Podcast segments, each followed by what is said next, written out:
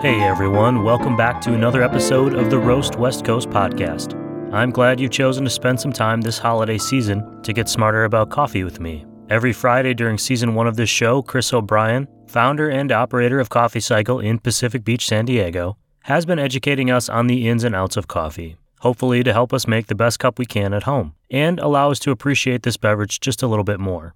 Chris is the arbiter I've chosen to give absolute power over my coffee education, and this week he and I are talking about grinders, grind size, and grind consistency. I use a French press most mornings at home, so I'm partial to a coarser grind size. But as we'll talk about, sometimes the coarse settings on a grinder aren't really as accurate as you would hope, even on the good ones. Be sure to subscribe to the Roast West Coast newsletter with your email at roastwestcoast.com to get show updates, recaps, and a lot more coffee content, including links to Coffee Cycle, promos on coffee discounts, and plenty more. We've had several signups this week alone, and I'm excited to welcome them to the Roast family. I'd like to say a special thank you to Chris, his team at Coffee Cycle, and the paid subscribers of the Roast West Coast podcast for helping me get into the spirit of the season. I've been using the proceeds from paid subscriptions to provide great coffee to some of the frontline healthcare workers in San Diego County. Head to roastwestcoast.com to subscribe. There is a great offer right now for a full year of the Roast West Coast newsletter and a copy of the book Eli and Jane, which has some pretty great coffee shop scenes in it. And now, it's time to get coffee smarter and for just another cup of coffee. Chris O'Brien of Coffee Cycle, welcome back to Roast West Coast, the podcast. And uh, you're here to help me get a little coffee smarter, help us all get a little coffee smarter, which I always appreciate. It's always fun. We're gonna we're gonna roast some coffee knowledge right into that brain of yours. Oh, puns. Today's a pun day. so here's a question I have for you. When I'm using my grinder at home, Mm-hmm. there's all these little different settings on it for grind size, I think. How much does grind size matter? And does it matter or does it matter more that the grinder is consistent? Well, first of all, I have to applaud you because if you have a grinder that has settings on it, then that means you are using the correct type of coffee grinder. And generally, I like to be very welcoming, you know, and I don't want to be a gatekeeper to coffee. I want to make sure everyone has access to good coffee. But in this case, there is, in fact, a right and a wrong type of coffee grinder. So please, if you're out there listening and you are grinding your coffee with a blade grinder, one of those little spinny propeller blade grinders where you just hold the button down until you think it's the right size, please just stop using that thing. It only costs you 10 to $20, so it's going to be fine. Just set it aside. You can clean it out and use it to grind spices or something if you want. But instead, it's actually better to have a shop grind your coffee for you with their burr grinder, B U R R. Uh, burr grinders are the right kind of grinder, blade grinders are the wrong kind of grinder. And that's for a very simple reason. Basically, when you look at your coffee grounds, it's sort of like a powder or kind of like sand. You know, it's got a certain consistency to it. If you look at those coffee grounds under magnification, if you think about them as as ice cubes, you'll create a lot of different size pieces with a blade grinder. You'll create really big ice cubes and really tiny ice cubes. And if you put a bunch of really big ice cubes in water and a bunch of tiny ice cubes in water, the tiny ones melt really quick and the big ones never end up melting or take really long. So the same thing happens with our coffee grounds. So we want to make sure we're using a device, a burr grinder, to create coffee grounds, coffee particles that are very evenly sized.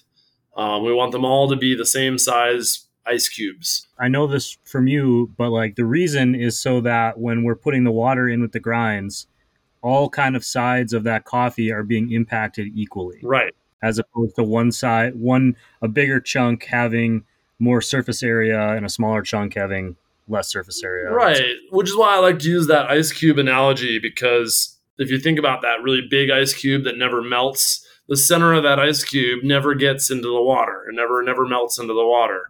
So we want to make sure that all of the stuff that's in all of our coffee gets into the water that we're brewing all at the same time, all at the same rate.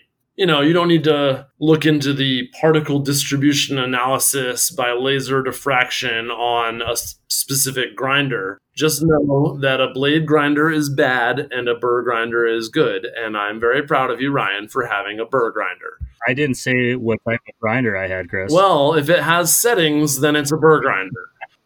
I'm at least that confident. it's a conical burr grinder. Oh, oh, dropping some some fancy words there. All right. Well, let's stay focused here on on your question, which is uh, that there's a bunch of different settings on your grinder, and does grind size matter?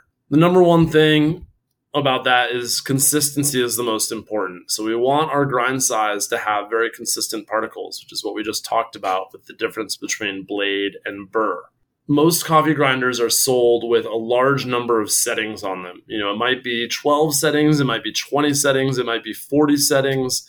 However many settings it has, there's a good chance that a large number of those settings are actually not that useful for you. The people who make coffee grinders want them to look like they have a bunch of settings. But unfortunately, uh, for most home coffee brewers, most of those settings, or a large number of those settings, are, are fairly unusable. I participated in a study once that uh, you know something about where we analyzed seven different coffee grinders and we looked at how useful all the settings were. And we found that generally speaking, half the settings are totally unusable in, in almost every grinder. And the nice thing about that study and that knowledge for our listeners is that if you take the halfway point on your coffee grinder at home, the halfway point setting, so setting number 10 out of 20, setting number 6 out of 12, setting number 20 out of 40, if you take that setting and you just totally ignore every grind, every setting that's coarser than that setting, every every setting that creates larger particles than that setting, just never use that. Just never use half those settings it seems kind of ridiculous and it seems like why would the coffee grinder manufacturing industry do that to us? Well we could talk about that for a pretty long time maybe but it doesn't really matter. At the end of the day just just don't use those settings and you actually gonna, are going to be making a much better cup of coffee. So that halfway point that we picked that's your coarsest setting and that setting is usually best for the french press you'll see a lot of people online that will tell you to use a coarse grind for a French press. That's definitely true. You want to use a coarse grind for a French press. But the reason we've discarded half of those settings is because those larger numbers, those settings in the discarded settings, are actually all inconsistent particle sizes and even larger particles, even larger pieces than we want to work with. So hmm. I don't know how much every listener has followed along to every episode, but we said in a previous episode that we want three to six minutes for uh, general brewing time for coffee. If your if your grind size, if your particle size is too large, if those, uh, to use my earlier metaphor, ice cubes are too large, the ice cubes will never melt in those six minutes. So you need a size of particle, a size of grounds that will extract in the time that you're brewing. With the ice cube metaphor, just to clarify, we're essentially assuming that, like there's flavor stuck inside that ice cube and we're never getting it exactly. out. We're never releasing it because in the time we have, it's too big. Exactly. And so if you try to use more time, then you start getting undesirable flavors, astringency, harsh bitterness. You can get weird tastes out of your coffee that you don't want in your coffee. So the best thing you can do is just use the right grind size, which is halfway on that grinder, just discard that other half. Is there a grinder that you use in the shop or that you think like if if somebody is going to go, you know what? I'm going to the holidays are coming up. I'm going to buy myself a coffee grinder. You got a recommendation for people? Absolutely. Um, I've used a couple different. All right, I've used a lot of different coffee grinders uh, for both home and commercial use.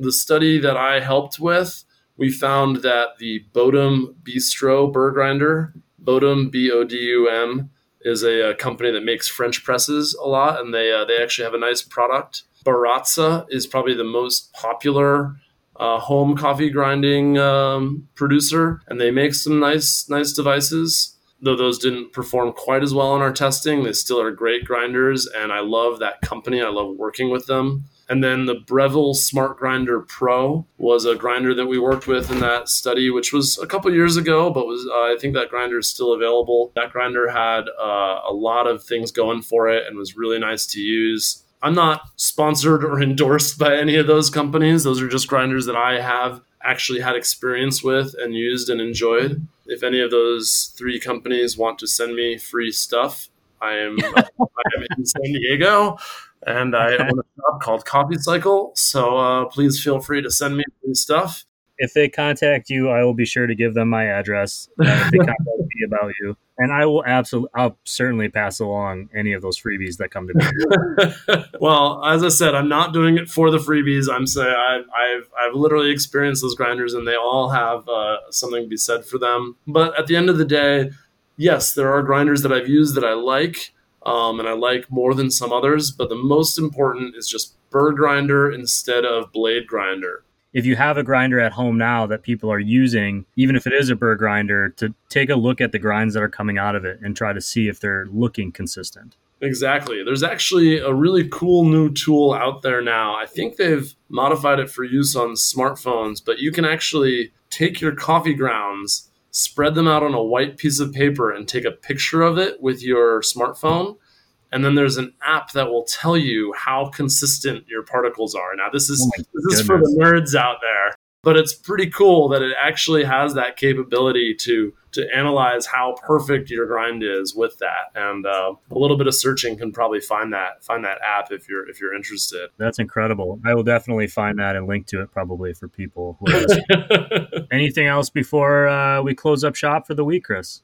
Yeah, I uh, just want to talk a little bit more about grind sizes for different coffee brewing. So, okay. we've already discarded half our grind settings, but that still means there's a bunch more grind settings available. Depending on your coffee brewer, in a French press, you know, we, we know that you just kind of want them to be pretty coarse. And if you take that halfway point, that's going to be pretty good for a French press. But for other brewing methods like a manual pour, um, you know, your your grandma might have a device called a Melitta, is like a little plastic cone that sits on top of a coffee mug, and you pour water over it. Or maybe your your hipster friend has a, a ceramic or a glass device that he puts on top of his coffee mug, and he weighs it all out, and he has the gooseneck swan neck kettle, and he pours it and times it. Well, the grind size that you're using can actually impact how long it takes the water to flow through the coffee. In our previous episode, we said we want the brewing time to take three to six minutes. Well, if you're using a device that's not like a French press, any device that doesn't have a means of controlling the time. In a French press, you, you plunge the filter down onto the grounds and so that controls your time by by hand. The other method of controlling your time of brewing is actually your grind size. So you can make your grind finer to extend the time of brewing to get it into that 3 to 6 minutes or to reduce your time of brewing to get it into that 3 to 6 minutes. Generally, we, when we talk about how the grind impacts the flavor or impacts the brewing, you know, number one is consistency, but then the number two is to use your grind size to control your time of extraction and get it into that three to six minutes. And from there, just experiment with what tastes best to you. That's a lot to take in today, but I think that it, it was really helpful. I know buying a grinder was one of the more intimidating things, in part because there are so many settings and so many things and so many options. And it's like, I may not know what's best luckily I had you to fall back on. So anytime. I appreciate your help today with the show, and I appreciate uh, all your help in the past. I actually did buy that Bodum that we that we had talked about previously. That's the one I got. Excellent. And you don't use any of the settings over that midpoint, right? No, I just use the one setting. I set it and I forget it. There you go. That's the best way to do it. Chris, thank you for being on the show. Uh, I'm looking forward to chatting with you again a few more times this season, and uh, I'll talk to you next week. Excellent. Looking forward to it, Ryan. Thank you for listening to the Roast West Coast podcast and for getting a little coffee smarter with us today. Chris will be back next week to talk about fancy drinks. What's the difference between a cappuccino and an Americano or a macchiato? We're delving into different milks and we'll dig into the controversy surrounding flat whites. It's going to be a great show. If you are craving some coffee right now, go to www.coffee-cycle.com to learn more about Chris's shop and order some coffee. You can also follow at Coffee Cycle on Instagram. Just look for links in this show's notes. And if you're just going to let this podcast keep streaming, and I suggest that you do, you'll hear my conversation with Sam and Weston next. They are the dynamic duo behind Manzanita Roasting in Rancho Bernardo, California. I actually just sent one of their holiday gift packs as a wedding gift. In that show, we talk about their journeys to open Manzanita Roasting, what it's like to work with a spouse, and we'll get into why relationships with the farmers themselves might matter more than the actual farm certifications. This show will be back on Tuesday, December 29th with a new episode. In it, I chat with Bev and Lynn, the women behind Mostra Coffee. Mostra is a big deal roaster. They have plenty of awards, plenty of good coffees, and a lot of heart. When I started this show, I made a list of all the great regional roasters I wanted to talk to, and I circled Mostra because they are truly an essential roastery in North County, San Diego. Look for that show or tell a friend to find it wherever you're listening to great podcasts, including Apple, Spotify, Amazon Music, YouTube, and basically anywhere else you can listen to a great show. Just search Roast West Coast. If this is the first time you've listened to this show, we're more than halfway through season one, and episodes with great local founders and roasters, like the sponsors of this show, Zumbar Coffee and Tea, Steady State Roasting, and Ironsmith Coffee, plus a bunch of Coffee Smarter shows are already out. Be sure to go back and listen to those. We only have a few more weeks of season one to enjoy. Thank you for listening to this show. If you have a moment, please review. It really helps us get found by new listeners. This episode of the Roast West Coast podcast has been produced and recorded by me, Ryan Woldt. Happy holidays, cheers, and as always, be sure to drink good coffee.